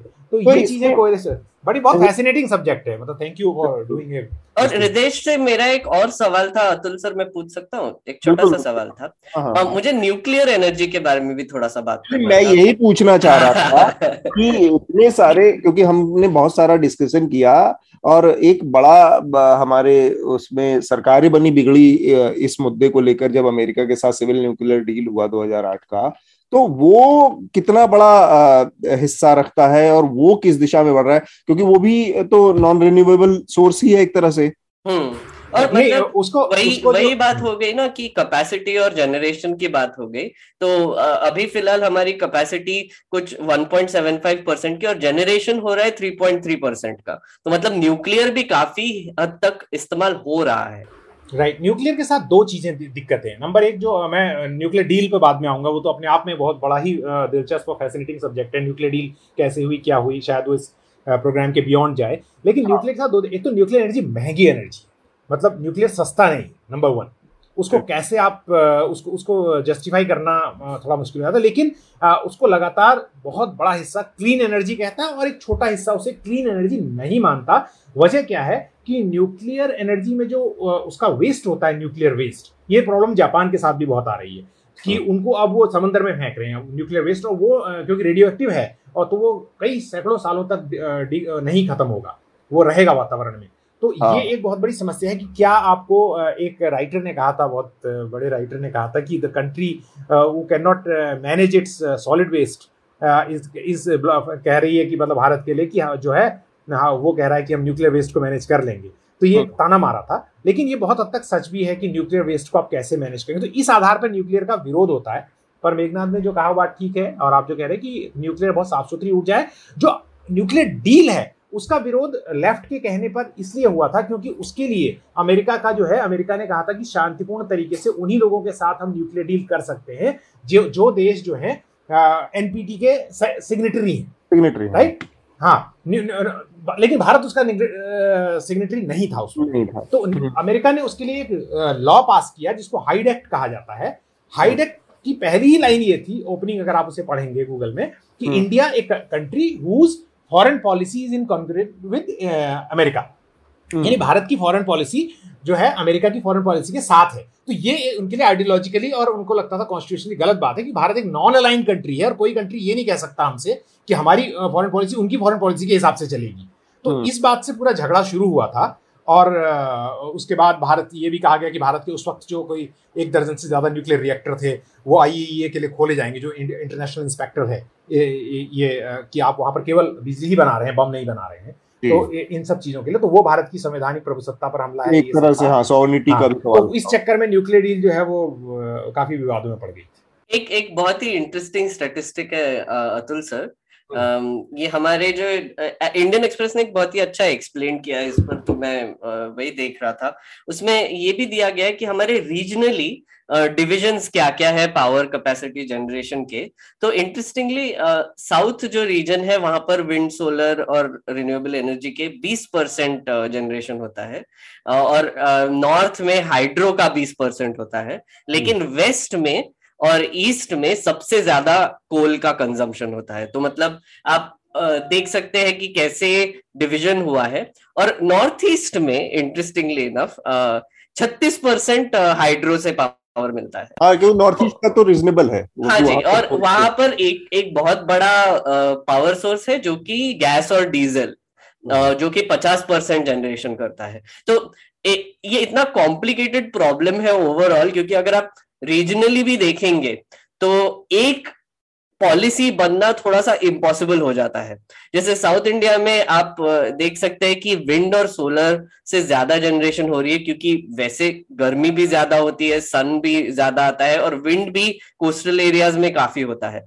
लेकिन नॉर्थ में नदियों की वजह से हाइड्रो ज्यादा होगा, तो इनको एक पॉलिसी में लाना एक तो बहुत डिफिकल्ट हो जाता है और एक ग्रिड में लाना भी बहुत डिफिकल्ट हो जाता है। ये समस्या एक्चुअली जो है वो ग्रिड की है। मतलब हाँ। आप आप जब बिजली पैदा करेंगे हमें दो चीज़ों की ज़रूरत भविष्य में होगी। एक तो आपकी जो बैटरी सिस्टम है जो आ, सोलर के लिए रहेगा, वो जितना एडवांस होता जाएगा सोलर उतना मजबूत होता जाएगा, नंबर वन। नंबर टू जो है वो आ जाती है पूरी बात कि ग्रिड कैसे है, कि माना वेस्ट में वेस्टर्न पार्ट में आप ज़्यादा बिजली पैदा कर रहे हो लेकिन उसकी खपत जो है वो नॉर्थ में ज़्यादा है, तो क्या इतने एफिशिएंट ग्रिड हैं वो कि वो स्विचिंग कर सकें और बिजली को पहुँचा सकें। और उसमें पावर लॉस और पावर थेफ्ट, ये दो चीज़ें हैं। एक पावर का लॉस हो रहा है ट्रांसमिशन में और दूसरा पावर थेफ्ट कितना हो रहा है। और ये बहुत सारी चीज़ें हैं। मतलब ये ऐसा सब्जेक्ट है जिस पर आप घंटों बात कर सकते हैं, लेकिन आ, मूल बात यह है कि भारत बिजली पैदा करने की क्षमता पर्याप्त है भारत के पास, और भारत में जो आ, बिजली की जो पीक डिमांड है वो उससे कहीं कम है। तो भारत अभी जो उपलब्ध रिसोर्सेज है उसमें बहुत अच्छे तरह काम कर सकते हैं, क्योंकि याद रखिए कि सोलर और विंड अगर आप बहुत बारीकी से और करीबी अध्ययन करेंगे, कोई भी energy there is no free lunch कहते हैं, मैं उसको यहाँ पर उसको यूज़ कर रहा हूँ, चाहे वो गलत ही वो माना जाएगा, लेकिन ये कि कोई भी एनर्जी पूरी तरह से रिन्यूएबल नहीं हो सकती। सोलर पैनल के लिए भी आप पर्यावरण को तोड़ते हैं, बर्बाद करते हैं, माइनिंग करते हैं। और और जो विंड एनर्जी है वो भी अब इसीलिए डीप समंदर में जो है विंड मिल्स लगाई जा रही हैं, क्योंकि उन्हें पता चल रहा है कोस्ट में विंड मिल जो हैं वो परेशान कर रही हैं कई बार। तो कंजम्पशन पैटर्न जो है वो बहुत इंपॉर्टेंट होगा, और जो कैपिटलिस्ट सिस्टम ने वेस्टर्न कंट्रीज ने का जो कंजम्पशन पैटर्न है वो बहुत ही ज़्यादा, जैसे ऑस्ट्रेलिया में कहा गया कि कई सौ तीन सौ अगर मुझे गलत याद नहीं है व्यक्तियों के बराबर पर कैपिटा उनका कंजम्पशन है भारत के, यानी वहाँ उनका हमारा एक हमारे तीन सौ लोग जितनी बिजली एक दिन में यूज़ कर रहे हैं उनका एक आदमी कर रहा है, उनका लाइफ स्टाइल ऐसा है। तो उसको उन्हें कंट्रोल करना पड़ेगा। और उन्होंने नेट जीरो से इस तरह के आंकड़ों में देश थोड़ा सा इस चीज की हमेशा एक माइलेज रखनी चाहिए कि हमारी पॉपुलेशन बहुत ज्यादा है, हमारे बहुत सारे हमेशा कहता हूं बिजली पहुंच नहीं है। बिल्कुल, ये मैंने खुद कहा है और आपके प्रोग्राम में कहा है कि भारत जो है अपनी एक सौ चालीस करोड़ लोगों के साथ पर कैपिटा के फलसफे को नहीं कर सकता। और क्योंकि आपके प्रोग्राम में इंफॉर्मेशन की आज हम बात कर रहे हैं तो लोगों को पढ़ना भी चाहिए कि जो जो कोपेनहेगन सम्मेलन था उसमें जयराम रमेश की आलोचना इसी बात के लिए हुई थी और भारत ने अपनी पोजीशन चेंज की थी। उन्होंने कहा था कि हम पर कैपिटा वाली बात जो है अब उस पर जोर नहीं देंगे कि हमारा पर कैपिटा बहुत कम है, क्योंकि अगर हमें जलवायु परिवर्तन के प्रभावों से बचना है तो फिर हमको ये पर मतलब अपने एनर्जी हमको भी कूदना पड़ेगा मैदान में और कहना पड़ेगा कि हम कम करेंगे, अपनी क्लीन एनर्जी बढ़ाएंगे। ठीक बात। तो क्योंकि भारत बहुत ही ज्यादा वल्नरेबल है पर्यावरण प्रभावों के लिए, क्लाइमेट चेंज प्रभावों के लिए। तो मेरे ख्याल से काफी दिल, दिलचस्प जानकारियां और डिटेल में बातचीत हुई है इस मुद्दे को लेकर, कोल और एनर्जी और हमारे तमाम जो ऊर्जा से जुड़ी समस्याएं हैं या जरूरतें हैं। एक और विषय है उस पर हम बात करेंगे करना चाहेंगे थोड़ा सा, क्योंकि हमारे पास समय है और उस पर हम लोगों ने पहले से भी ये तय किया था कि उस पर भी थोड़ा समय देंगे, जो कि हमारे रक्षा मंत्री हैं राजनाथ सिंह, उनका एक बयान आया। दरअसल वो और जो राष्ट्रीय स्वयंसेवक संघ के प्रमुख हैं मोहन भागवत, ये दोनों लोग एक किताब का लोकार्पण कर रहे थे दिल्ली में, और वहां पर बोलते हुए संबोधित करते हुए राजनाथ सिंह ने कहा कि जो माफीनामे लिखे थे वीर सावरकर ने अंडमान की सेलुलर जेल से, वो दरअसल गांधी जी की सलाह पर, गांधी जी के कहने पर लिखे थे। इससे एक बड़ा विवाद शुरू हुआ। विपक्ष ने भी कहा, इंटेलिजेंसिया में मतलब एकेडमिक्स में भी बहुत विरोध हुआ इसका, उनके बयान का। बेसिकली ये एक ऐसा तथ्य है कि जिसने इसके जरिए पूरी एक एक, एक स्थापित तथ्य को तोड़ मरोड़ कर और एक नया चेहरा देने की कोशिश बताई जा रही है। जहां तक जानकारी का जो मसला है, ये थोड़ा सा बेसिक फैक्ट्स मैं यहाँ पर सामने रखना चाह रहा हूँ कि दो हज़ार ग्यारह में उनको सेलुलर जेल लाया गया था और वहां आने के डेढ़ दो महीने के अंदर में ही उन्नीस सौ ग्यारह सॉरी उन्नीस सौ ग्यारह में उनको सेलुलर जेल अंडमान भेजा गया था वीर सावरकर को, और वहां पहुंचने के डेढ़ से दो महीने के भीतर में ही उन्होंने पहला अपना माफीनामा अंग्रेज सरकार को भेजा था। और गांधी जी दो हज़ार पंद्रह में भारत लौटे वापस साउथ अफ्रीका से इसके बाद, और वो ऐसा दौर था कि जब वो लौटे तब उनको भारत में कोई जानता भी नहीं था, उनकी सलाह की तो बात दूर है। दो हज़ार बीस में जरूर गांधी जी ने यंग इंडिया जो उनकी मैगजीन थी उसमें लिखा है कुछ चीजों को, लेकिन वो बहुत ही दूसरे कॉन्टेक्स्ट में लिखी गई चीज है। वो ये है कि वीर सावरकर के भाई ने गांधी जी को पत्र लिखकर इस बारे में सलाह मांगी थी कि क्यों आप इस तरह क्या सलाह देंगे, ये इनको रिहा करवाने के लिए अंग्रेज सरकार से क्या कहेंगे या किस तरह की बात कहेंगे। उस पर यंग इंडिया में बहुत साफ सुथरे तरीके से गांधी जी ने लिखा है कि इनकी रिहाई में अंग्रेज सरकार को क्या दिक्कत है। ये तो खुद भी इस विचार के लोग हैं जो कि चाहते हैं, जिनका मानना है कि भारत की जो डेस्टिनी है वो अंग्रेजों के साथ जुड़ी हुई है और ये किसी तरह के रिवोल्यूशनरी आइडियाज के साथ नहीं है जी, वो का समर्थन नहीं कर रहे आज की तारीख में। इनके ऊपर जो आरोप है वो भी किसी डायरेक्ट हिंसा के आरोप नहीं है, समर्थन के इधर उधर से सपोर्ट के। तो उस संदर्भ में आप इनकी लिबर्टी को कंसीडर कर सकते हैं, करें तो एक चीज है। उसको इस तरह से दिखाया गया कि गांधी जी ने सलाह दी थी, जबकि वो गांधी जी ने सावरकर के भाई के पत्र के जवाब में ये बात कही थी। तो ये कुछ तथ्य हैं जिसको एकदम पूरी तरह से घुमा फिरा कर या एकदम अलग संदर्भ में आज की तारीख में रखा जा रहा है। जहां तक सावरकर का का सवाल है, वीर सावरकर के अपने व्यक्तित्व के, मतलब मेरे हिसाब से हर आदमी के अपने अपने उसके उनके उनको समझने के, आकलन करने के तरीके हैं कि दो बहुत ही डिफरेंट पर्सनालिटी हैं। एक सावरकर जो दो हज़ार उन्नीस सौ दस के पहले का सावरकर है और एक जो उन्नीस सौ दस के बाद से लेके उन्नीस सौ सैंतीस के बीच का सावरकर है, और एक सावरकर है जो उन्नीस सौ सैंतीस के बाद से लेके अपने जीवन के अंत तक का एक सावरकर है। तो उन्नीस सौ दस के पहले वाले सावरकर को निश्चित रूप से आप कह सकते हैं कि वो बहुत ही एक रिवोल्यूशनरी, एक क्रांतिकारी थे। भारत की आजादी के को लेकर उनके अंदर उनके अंदर एक जज्बा था और बहुत सारे उनके अपने बहुत ही उस तरह के विचार भी थे जिसके लिए उन्होंने काम किया और करते थे। लेकिन दो हज़ार दस के बाद उनको सजा होने के बाद का जो सावरकर है, अच्छा वो उनके माफीनामे जो हैं उस दौरान भेजे गए छह सात, वो बताते हैं कि सावरकर ने कैसे अपने को पूरी तरह से बदल लिया था और वो वो सावरकर नहीं था जो उन्नीस सौ दस के पहले का सावरकर था। सावरकर के चरित्र को, व्यक्तित्व को समझने के लिए दो तीन फैक्ट्स भी जानने जरूरी हैं लोगों के लिए। कि लोग कहते हैं कि रणनीति के तौर पर सावरकर ने अपने को शिफ्ट किया, बदला और ये माफीनामे लिखे ताकि जेल में रहने की वजह जेल से बाहर आकर वहां से वो अपने कामों को अंजाम दे सकते थे। लेकिन अगर इस चीज को सच भी मान लिया जाए तो उनके कामकाज से उनके चरित्र का आकलन करना चाहिए। और हम ये पाते हैं कि वहां से निकल कर आने के बाद सेल्युलर जेल से इक्कीस में या बीस में जब भी उनको छोड़ा गया वहां से आके, और वो भी कंडीशनल रिलीज थी कि वो आके अपने पहले तो कुछ दिनों के लिए रत्नागिरी के जेल में रहे और फिर उनको रिहा किया गया। लेकिन ये इस शर्त पर रिहा किए गए कि वो रत्नागिरी की डिस्ट्रिक्ट के सीमा से बाहर नहीं जा सकते, कहीं कोई राजनीतिक गतिविधि में हिस्सा नहीं ले सकते। और उस चीज का उन्होंने जीव उस समय तक पालन किया जब तक कि उन्नीस सौ सैंतीस में ये फैसला बदला नहीं गया।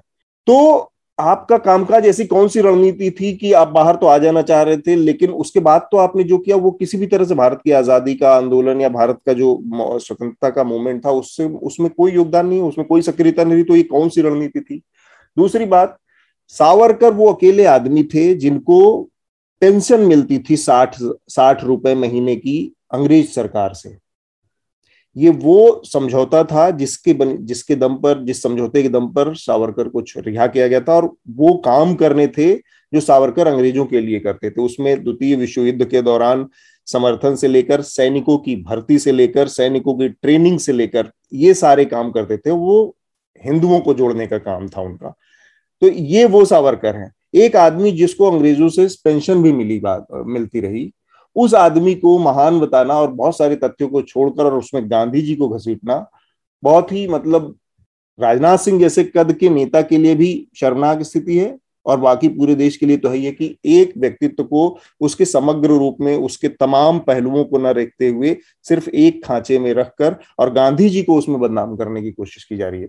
मैं सबसे पहले चाहूंगा हृदेश अपनी बात रखें, फिर मेघनाथ अपनी बात रखें, और भी कुछ चीजें इससे निकलेंगी तो फिर हम उस पर आगे बात करेंगे। हृदेश जी, आपने काफी तफसील से बात बताई और हम सावरकर के हिस्सों के दो हिस्सों के जो आ, के बारे में जानते हैं, उन्नीस सौ दस और उससे बाद का। लेकिन आपने जो गांधी को घसीटना इसमें कहा, वो मैं स्टार्टिंग पॉइंट लेते हुए बात करना चाहता हूँ कि इस वक्त और हमारे में आज का जो आप रीडिंग लिस्ट पूछते हैं उसमें पहले ही बता दूँ कि मेरे जो अस्थवाइल एडिटर हैं, मेरे पूर्व संपादक जो हैं अनिंदो चक्रवर्ती, उन्होंने एक आर्टिकल आज लिखा है, ट्विटर पर उपलब्ध है, जिसमें उन्होंने इस बात को आर्ग्यू किया है कि एक चीज़ जो बीजेपी के पास नहीं है, बीजेपी को चाहिए और कांग्रेस के पास है इस पूरी पॉलिटिकल जो फाइट में, वो यह है कि नेशनल मूवमेंट के जो फ्रीडम मूवमेंट के हीरोज़ फ्रीडम मूवमेंट के हीरो जो हैं वो संघ या बीजेपी के पास नहीं है। और वो इसीलिए पटेल को इस तरह से बात करते हैं जैसे कि पटेल कोई संघी नेता थे। पटेल एक कांग्रेसी नेता थे और वो गांधी के मरते वक्त आखिरी वक्त तक उनके साथ थे। कुछ ही मिनटों पहले उनको छोड़ के वो लौटे थे, उसके बाद गांधी की हत्या हुई। तो ये हमेशा सुभाष चंद्र बोस, भगत सिंह जो एक कम्युनिस्ट थे और जिन्होंने एक आर्टिकल बहुत ही स्पष्ट लिखा जिस, जिसका टाइटल है कि वाई आई एम एथीस्ट, मैं क्यों नास्तिक हूँ, राइट। और वो लेनिन को आखिरी दिनों में और लेके बहुत छोटी लाइफ उनकी थी, वो पढ़ा उन्होंने। तो ये उसी सिलसिले का एक हिस्सा भी के तौर पर भी देखा जा रहा है कि गांधी को किस तरह से डिसलॉज किया जाए और सावरकर को गांधी के करीब और फिर धीरे धीरे मैग्नीफाई किया जाए। तो ये एक बहुत बड़ी बात है। और जहाँ तक टू नेशन थ्योरी की बात के लिए, गांधी को विभाजन के लिए बार बार जिम्मेदार कहना, और आ, हमारे जो अभी के सिटिंग होम मिनिस्टर हैं वो जब बात कर रहे थे हाल में जो आंदोलन चला था, नागरिकता आंदोलन, और उसका बिल पेश करते हुए उन्होंने कहा कि कांग्रेस ने देश का विभाजन किया, कांग्रेस ने बहुत सारी गलतियां की और कांग्रेस भारत, गांधी के दर्शनों का भारत बना भी नहीं रही है, ये भी हम मानते हैं। लेकिन जो टू नेशन थ्योरी की बात या विभाजन की बात सावरकर पर कही जाती है, लेकिन सावरकर से पहले हिंदू महासभा और जो नेश, हिंदू नेशनलिस्ट लीडर हुए भाई परमानंद, उन्होंने ये बात उस, उससे भी पहले कह दी थी। तो ये जो दाग है ना, ये जो मुश्किलें हैं, इसका सामना संघ को और राइट विंग पॉलिटिक्स को लगातार करना पड़ेगा। और उनकी जो कोशिश है, वो काफ़ी परिश्रम कर रहे हैं इस बात के लिए कि वो इस स्पेस को लेना चाहते हैं। तो सावरकर का ऐसा नहीं है कि उसको ब्लैक एंड वाइट में, उनकी आपने सही कहा कि उनकी पर्सनैलिटी में दोनों तरह के व्यवहार थे और बात का हिस्सा उनका बहुत प्रॉब्लमेटिक है। तो उसी नज़र से मैं इसे देखता हूँ। रक्षा मंत्री के बयान को नहीं, रक्षा मंत्री तो अब मैंने कहा ना, उस बारे में तो आपने बोला और हमने बोला, रक्षा मंत्री रक्षा के अलावा सब कुछ बोल रहे हैं। तो ज, ज, ज, जो समस्या ये है इस देश में, अर्थ अर्थशास्त्री जो हैं वो अब ज, ज, जिस किताब का जिक्र कर रहे हैं, अगर मुझे गलत नहीं है, जिस किताब का उन्होंने विमोचन किया, वो किताब शायद उन्हीं राइटर की है, अगर मैं सही हूँगा तो आप नाम बोल दीजिए, जो अभी एक संवैधानिक पद पर बैठे हुए हैं, जो उन्हीं की लिखी हुई वो किताब है, माहूरकर साहब की किताब है क्या वो? हाँ, उदय माहूरकर साहब की। हाँ, तो वो तो वो तो इस वक्त सूचना आयुक्त है, राइट right? हाँ, तो उन्होंने जिस तरह के ट्वीट किए हैं, अब क्योंकि आपने आ, मैंने क्योंकि देखा नहीं था कि इसकी किताब का उद्घाटन कर रहे थे, तो अब क्योंकि वो सूचना उनके मैंने ट्वीट्स देखे थे जब वो किताब, तो अब क्या किसी संवैधानिक पद पर बैठे हुए व्यक्ति को किताब लिखने के बाद इस तरह के ट्वीट करने चाहिए जिस तरह के ट्वीट उन्होंने किए, राइट right? तो ये ये जो गरिमा खत्म हो रही है, वो लोग, पार्टियां तो आती जाती रहेंगी और सरकारें होती रहेंगी। कांग्रेस ने भी संवैधानिक पदों का दुरुपयोग किया, जो दूसरी वामपंथी पार्टियां हैं उनके राज में भी पुलिस थाने चलाती है, इस तरह की बातें लोग करते हैं। लेकिन क्या अलग भारत और एक मजबूत भारत बनाने की बात करने वाले लोग अगर संवैधानिक स्थितियों की इस तरह से वो धज्जियां उड़ाएंगे तो क्या वो ठीक है? ये क्या सावरकर साहब इसे अप्रूव करते हैं क्या? उनसे ये पूछना चाहिए। तो मेघनाथ, आप इसको कैसे देख रहे हैं? आपकी क्या प्रतिक्रिया है इस पर, जो रक्षा मंत्री का बयान आया?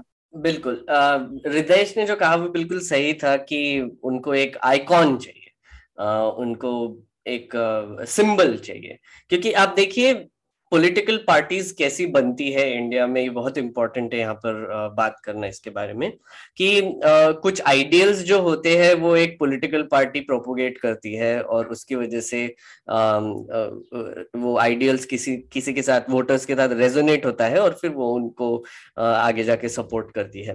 पर आइडियोलॉजिकली अगर आप बात करेंगे तो आ, कांग्रेस का ये एक बहुत ही सॉलिड आइडियोलॉजिकल बेस रहा है कि इंडिपेंडेंस के टाइम पे हम थे, हम ही थे जिन्होंने मूवमेंट चलाई, क्विट इंडिया मूवमेंट से लेके सभी, और आखिर में नेहरू हमारे पहले प्रधानमंत्री बने और उनके और बाकियों के आइडियोलॉजी को आगे चलते हुए ही भारत का निर्माण हुआ है।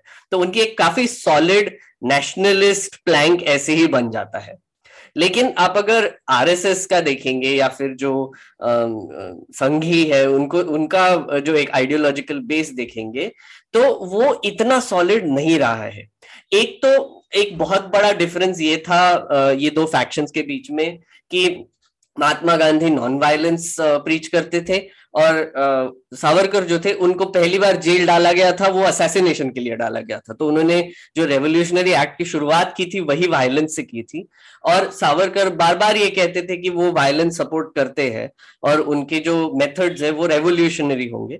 वैसे ही मेथड्स भगत सिंह भी सपोर्ट करते थे, लेकिन उन्होंने भी एक अपना ही मेथड चलाया था, वैसे ही बोस भी थे।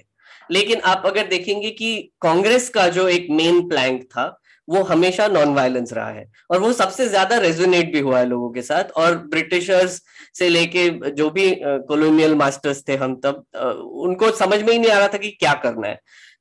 मतलब आप सोचिए कि कितना इंटरेस्टिंग एक दौर था जब गांधी ने इंडियंस का लेजीनेस वेपनाइज कर लिया। मतलब उनको उन्होंने सबको बोला कि आप साथ में नीचे बैठ जाओ और कुछ काम ही मत करो। तो ब्रिटिश को पता ही नहीं था क्या करना है। ब्रिटिशर्स आके लाठी डंडे मारते थे, पर उनको वापस कुछ नहीं मारते मिलता था, बस एक शांति से बैठे हुए लोग मिलते थे जो कि काम नहीं कर रहे। तो ब्रिटिशर्स को पता ही नहीं था कि क्या करना है। तो एक ये एक जीनियस प्लान था जो कि गांधी गांधी के टेबल से आया था। लेकिन वैसे अगर आप सावरकर को देखेंगे तो सावरकर का एक शुरुआत से ही रेवोल्यूशनरी अप्रोच रहा है। असैसिनेट कर दो, छोटे छोटे रेवोल्यूशनरी एक्ट्स करो जिसकी वजह से हम डिस्टेबलाइज कर सकते हैं। तो इसकी वजह से अभी जो एक मेजॉरिटी गवर्नमेंट आई है जिनको एक अपनी आइडियोलॉजी बिठानी है, क्योंकि बीजेपी को ये समझ में आता है कि अगर उनको एक थोड़ा लॉन्ग टर्म फ्यूचर चाहिए तो उनको एक अपना खुद का आइडियोलॉजिकल बेस अभी स्ट्रॉन्ग करना पड़ेगा, बनाना पड़ेगा, ताकि आगे जाके भी आ, उनको कुछ एसेंशियली इसके पॉलिटिकल बेनिफिट्स मिलते रहे।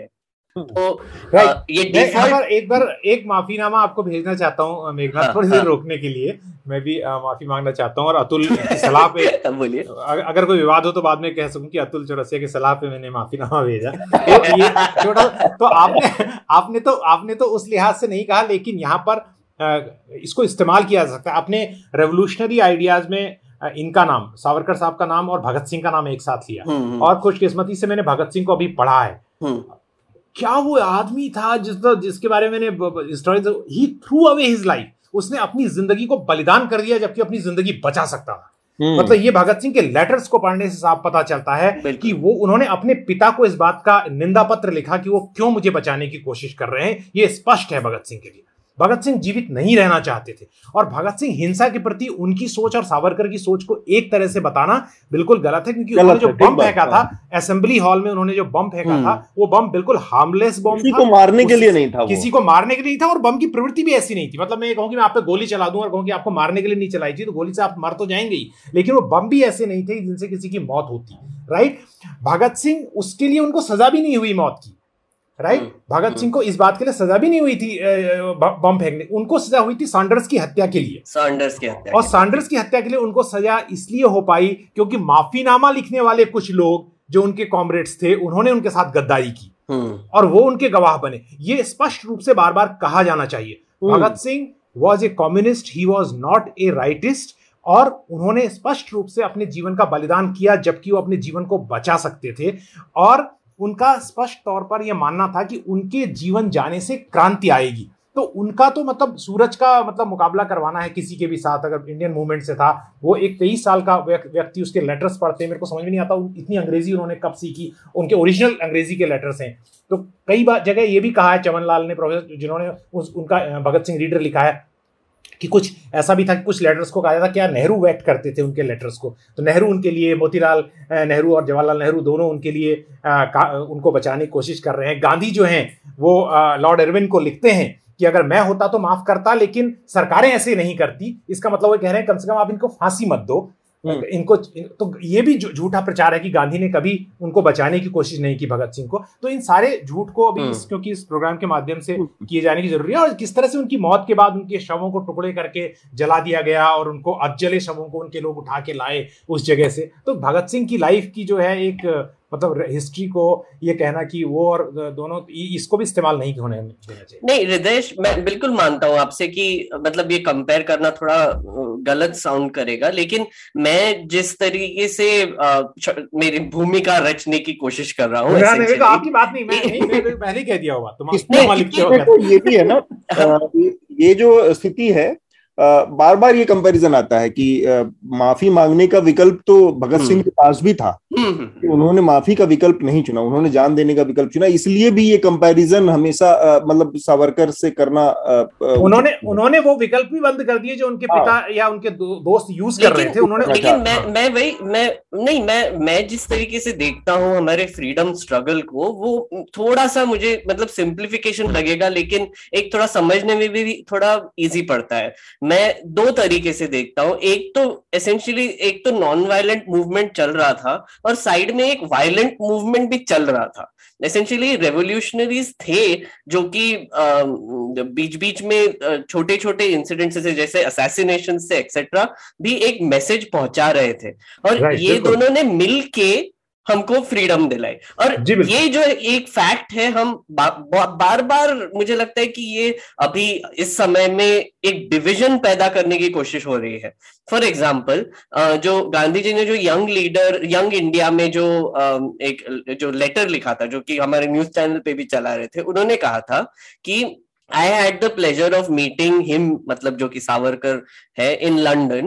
He is brave, he is clever, he is a patriot, he was frankly a revolutionary, right? और वो बोल रहे थे कि um, उनको रिहा करना चाहिए क्योंकि वो एक पॉलिटिकल प्रोटेस्ट कर रहे थे और उसकी वजह से uh, उनका जो इंकार्सरेशन है वो गलत है। अब आपको ये समझना बहुत जरूरी है कि उस टाइम पे इन सब के एनिमीज ब्रिटिश थे, राइट right? और ये लोगों को एक हद तक ये भी पता था कि ठीक है हमारे मेथड्स अलग होंगे, हमारे अप्रोचेस अलग होंगे, लेकिन गोल एक ही था कि भारत को एक फ्रीडम देना है। तो एक एक यहाँ पर इसीलिए मुझे ये बोलना पड़ रहा है कि उस समय, जैसे कि अतुल सर ने भी कहा कि सरदार पटेल जो थे वो कांग्रेस के थे, उनके में भी कुछ कुछ मेथड्स अलग होते होंगे, कुछ कुछ डिसएग्रीमेंट्स होते होंगे, नेहरू के साथ भी कुछ कुछ डिसएग्रीमेंट्स हुए होंगे, लेटर्स के इधर उधर मतलब डिस्कोर्स होता था, तब काफी मतलब डिबेट होता था। तो उसकी वजह से ऐसे अभी के माहौल में ऐसे इंप्रेशन बनाया जाता है कि सब लोग एक दूसरे को हेट करते थे, सब लोग बेसिकली सरदार पटेल को गांधी जी पसंद नहीं थे और गांधी जी को सरदार पटेल पसंद नहीं थे और सरदार पटेल को नेहरू पसंद नहीं थे। तो ये सही नहीं था, ये बिल्कुल गलत था। बिल्कुल। और मैं आपकी बात में एक बात और जोड़ रहा हूं और गांधी के लिए दोबारा कर रहा हूं, गांधी को बार बार इस बात के लिए, हर बुराई के लिए खड़े करना, हर तरह से उनकी निंदा करना और ये कहना कि भैया वही व्यक्ति था जिसकी वजह से पार्टीशन हो गया। मैं आपको एक और बात बताता हूँ कि जहां एक और भाई परमानंद और सावरकर और मुस्लिम लीग भारत के बंटवारे की और टू नेशन थियोरी की बात कर रहे हैं, और बाद में पंजाबी जो, जो पंजाब के हिस्से में जो एक लोग हैं लोग हैं उन्होंने इसका समर्थन किया। मैं उस सेक्ट का नाम अभी मिस कर रहा हूं, मैं आपको बताता हूं जो इसका। लेकिन उसी वक्त जो है अंबेडकर जो हैं वो अपनी पुस्तक थॉट्स ऑफ पाकिस्तान में वो भी ट्रांसफर ऑफ पॉपुलेशन की बात करते हैं। तो क्या अंबेडकर की आप इससे आलोचना करेंगे? और देखिए लॉर्ड कर्जन क्या लिख रहे हैं, लॉर्ड, मैं एक पुस्तक से पढ़ के बता रहा हूं, मैं उसका लिंक भी दे सकता हूं आपके डिस्क्रिप्शन में बाद में। आ, ये जयरस बानाजी की जयरस बानाजी की एडिट की हुई किताब है और इसमें लॉर्ड कर्जन को कोट करते हुए लिखा गया है कि a thoroughly bad and vicious solution for which the world will pay a heavy penalty for hundred years to come. ये ये तो अंग्रेज अफसर कह रहा है कि विभाजन नहीं होना चाहिए, लेकिन थॉट्स ऑफ पाकिस्तान में इस बात को अंबेडकर भी जस्टिफाई करते हैं। लेकिन गांधी ने ही व्यक्ति था जिसने नोवाखोली में जाके भी आग बुझाई और बिहार में आके बुझाई, और वो पाकिस्तान भी जाना चाहते थे और उन्होंने उसके लिए गोली भी खाई। तो इट्स वेरी डिफिकल्ट, मतलब गांधी को गाली देने से पहले समझना चाहिए कि अंबेडकर उनके लिए पब्लिक प्लेटफॉर्म में बहुत कड़वी भाषा का इस्तेमाल करते हैं, लेकिन गांधी कभी कड़वाहट को नहीं करते, जबकि नेहरू लाना चाहते थे कॉन्स्टिट्यूशन लिखने के लिए किसी ब्रिटिश लॉयर और इस तरह के कॉन्स्टिट्यूशनल एक्सपर्ट को। गांधी इस बात की स्ट्रेस करते हैं कि अंबेडकर जो है उनको ये जिम्मेदारी सौंपी जानी चाहिए। आ, एक, एक मैं दो छोटे छोटे पॉइंट्स करके मेरी बात खत्म करूंगा कि एसेंशियली आप देखिए कि अभी जो हमारा पॉलिटिकल सिनेरियो है वो पूरा हेट्रेड पे बेस्ड है। मतलब एक तरीके से ऐसे ही प्रोजेक्ट किया जाता है कि कांग्रेस और बीजेपी एसेंशियली हेटेड एनिमीज है और वो कभी एक चीज पर अग्री uh, नहीं कर सकते, और अगर आप एक कैंप में हो तो आप दूसरे कैंप में जा नहीं सकते। और यही रूल्स आप आज जो कि डिस्कोर्स है उसमें आप इंडिपेंडेंस स्ट्रगल के टाइम पे जो पॉलिटिक्स था उस पर अप्लाई करने की कोशिश कर रहे हो, वो मेरे हिसाब से एकदम गलत है। क्योंकि आप अगर कॉन्स्टिट्यूएंट असेंबली डिबेट्स देखोगे, पढ़ोगे, तो आपको ये दिखाई देगा कि उस टाइम का जो पॉलिटिकल डिस्कोर्स था वो कितना ज्यादा मैच्योर था, वो कितना ज्यादा दूरदृष्टि से बात कर रहे थे सब लोग, और कितना उन्होंने कितना थॉट डाला था इन इन चीजों पर कि हमको किस तरीके का देश बनाना है। और ये आज बहुत ही मिसिंग है। कोई भी पॉलिटिकल डिस्कोर्स में देख लीजिए, आपको एक क्विक रिस्पॉन्स मिलेगा, आपको क्विक कंट्रोवर्सीज मिलेंगे, और इसमें कोई डेप्थ नहीं होती है। इसमें बस आपको गुस्सा दिलाने की एक कोशिश होती है कोई भी पार्टी की तरफ से, और उसका एक पॉलिटिकल बेनिफिट लेने की कोशिश होती है, जो कि वोट्स है। इसमें कोई शक नहीं है मेघनाथ कि जो पॉलिटिकल स्पेक्ट्रम था उस समय का वो बहुत ही डेमोक्रेटिक और बहुत ही दूरदृष्टि वाला था। और मतलब मौजूदा उसके हिसाब से देखें तो जो सबसे बड़ी चीज की कमी हुई है वो ये है कि पॉलिटिशियंस जो है वो डेमोक्रेटिक नहीं है कोर में, अपने मूल रूप से। बिल्कुल। आज तो एक डिसएग्रीमेंट का कुछ वैल्यू ही नहीं है ना। मतलब अभी अगर आप डिसएग्रीमेंट करते हो तो एकदम से कंट्रोवर्सी बन जाती है। लाइक पहले जो डिसएग्रीमेंट होती थी डिस्कशन होता था। मैं एक बात अपनी बात कंप्लीट करें। हाँ, बस मैं मैं मैं तीस चालीस सेकंड में एक बात कह के अपनी बात को खत्म करूंगा, और मेघनाथ की बात को ही एक तरह से आगे बढ़ाती है आप दोनों की बात को। वो ये कि उस वक्त पेचोरिटी थी, ये तो एक बात है, लेकिन अंबेडकर की जो फाइनल स्पीच है, मैं कहता हूँ सबको पढ़नी चाहिए, जो उन्होंने कॉन्स्टिट्यूशन प्रेजेंट करते हुए बोली है। उस स्पीच में वो एक बात कहते हैं जो आज साफ परिलक्षित होती है। उन्होंने कहा कि हमने संविधान तो बना दिया, लेकिन ये देश खड़ा रहेगा वो इस बात पर निर्भर करेगा कि संविधान पर अमल करने वाले लोग कितने चरित्रवान होंगे और कितने समझदार होंगे। अगर वो अच्छे होंगे तो संविधान कितना भी खराब है ये देश खड़ा रहेगा, लेकिन अगर वो लोग ही निकम्मे और बर्बाद होंगे तो संविधान कितना भी अच्छा हमने बनाया है उसका कोई मतलब नहीं है, देश खड़ा नहीं रह सकता। ये बात आज सबसे ज्यादा एको करती है। मैं इसी बात के साथ इस जो हिस्से को मैं अपनी बात पूरी कर रहा हूँ कि अंबेडकर बहुत महत्वपूर्ण बात से आप अपनी बात को यहाँ पर अंबेडकर के कोट से आपने इस बात को यहाँ पर रोका है हृदेश।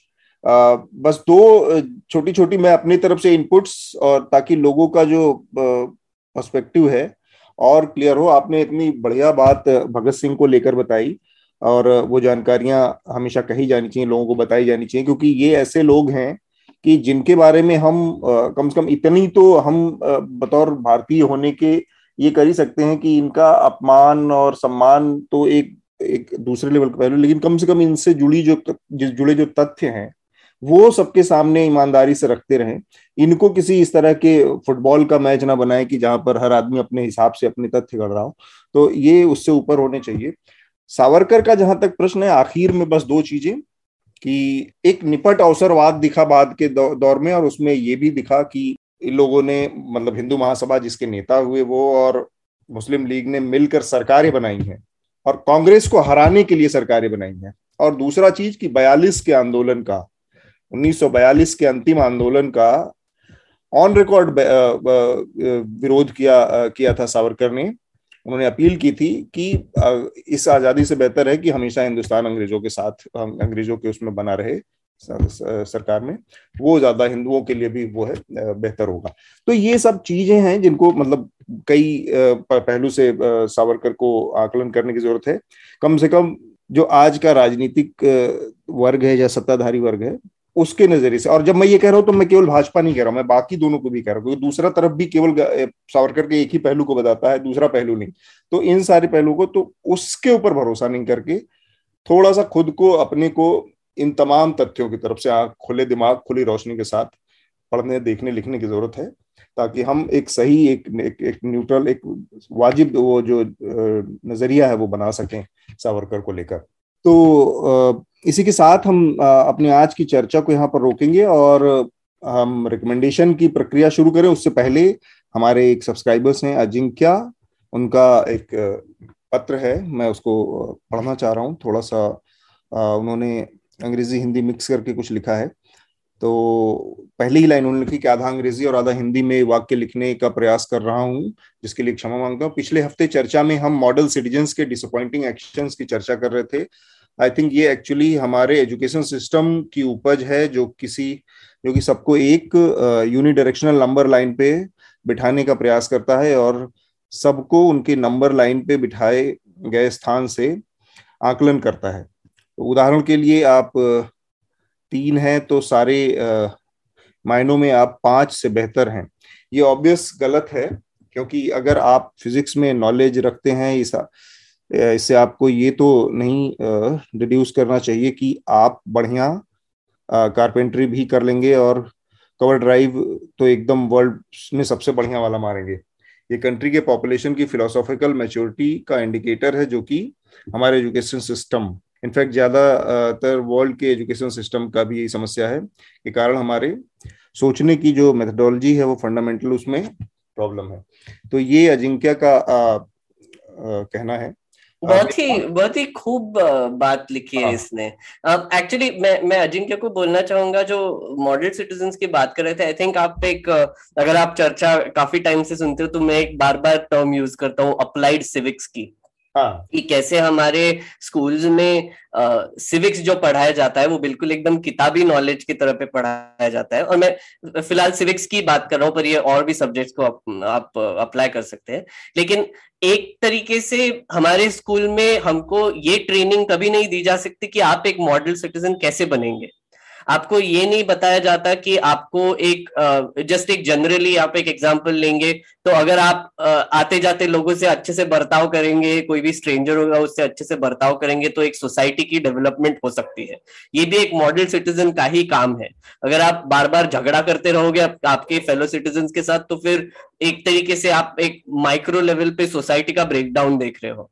तो ये सब जो चीजें हैं मुझे लगता है कि एक बहुत ही बचपन से सिखानी चाहिए। और हमारे प्रियम्बल में जो चार जो मेन मुद्दे हैं, जो कि इक्वालिटी, लिबर्टी, फ्रेटर्निटी और जस्टिस के हैं, वो एक अप्लाइड तरीके से हमारे सिटीजन्स को सिखाने भी चाहिए।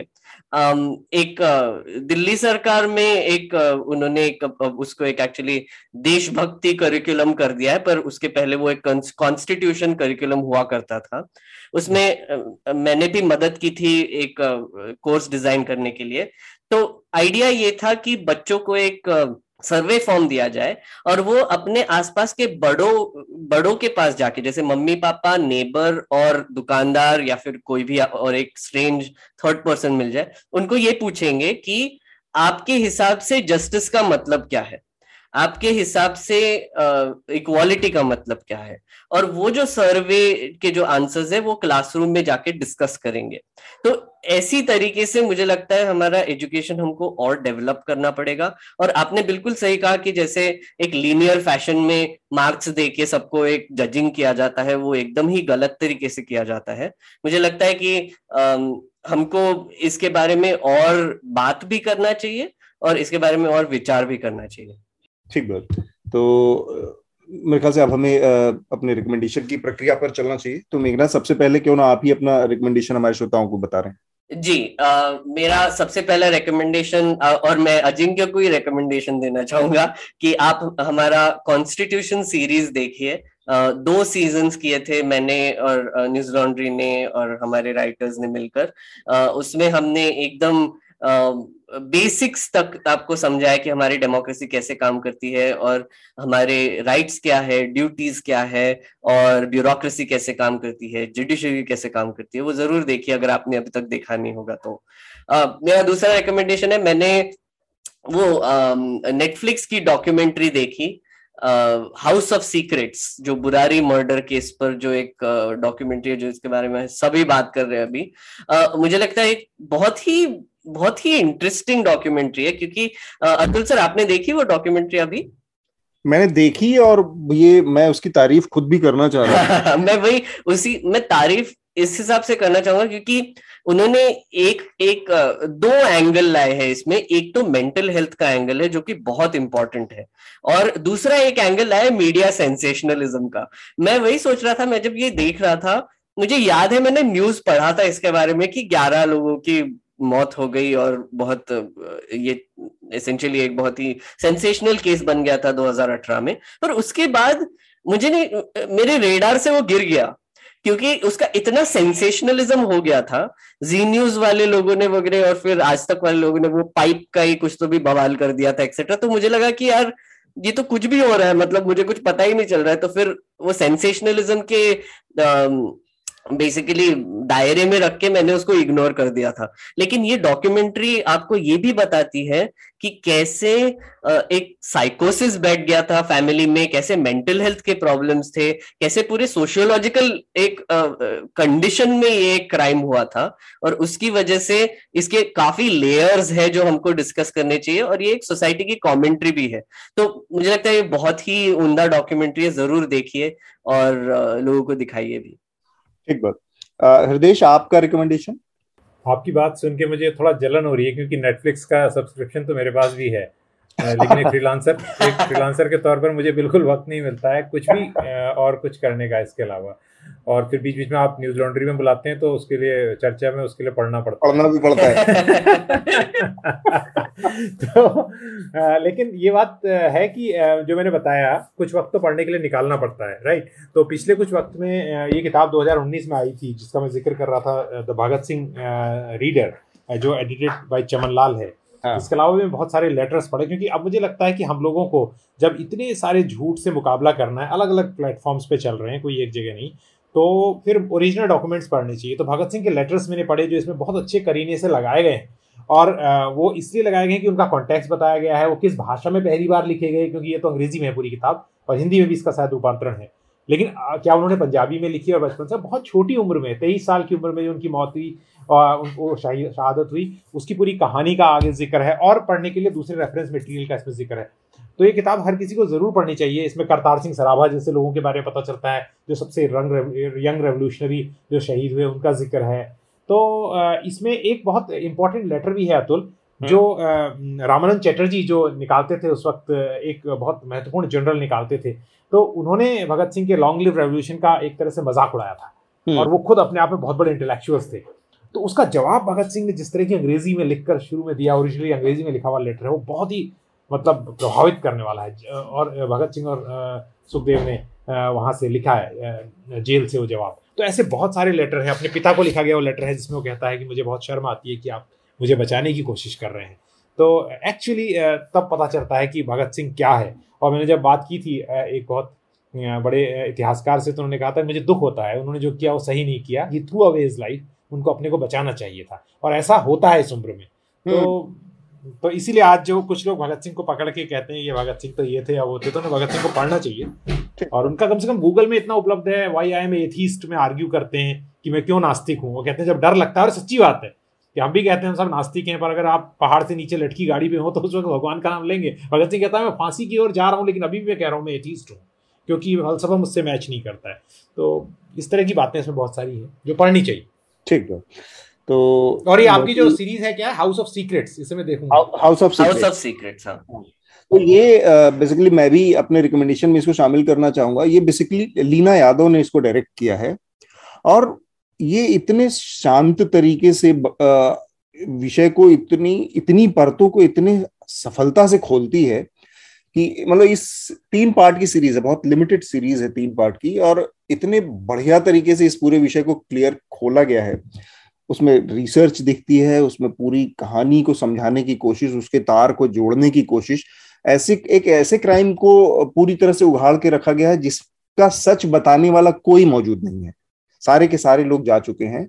और कैसे मतलब ग्यारह लोगों की मौत एक साथ, जिसमें बच्चे भी हैं, आठ साल नौ साल के बच्चे भी थे। ऐसी इतने बड़े लेवल की किसी प्लानिंग को कैसे कोई सीक्रेट रख सकता है, अपने आप में ये बहुत जबरदस्त एक वो है।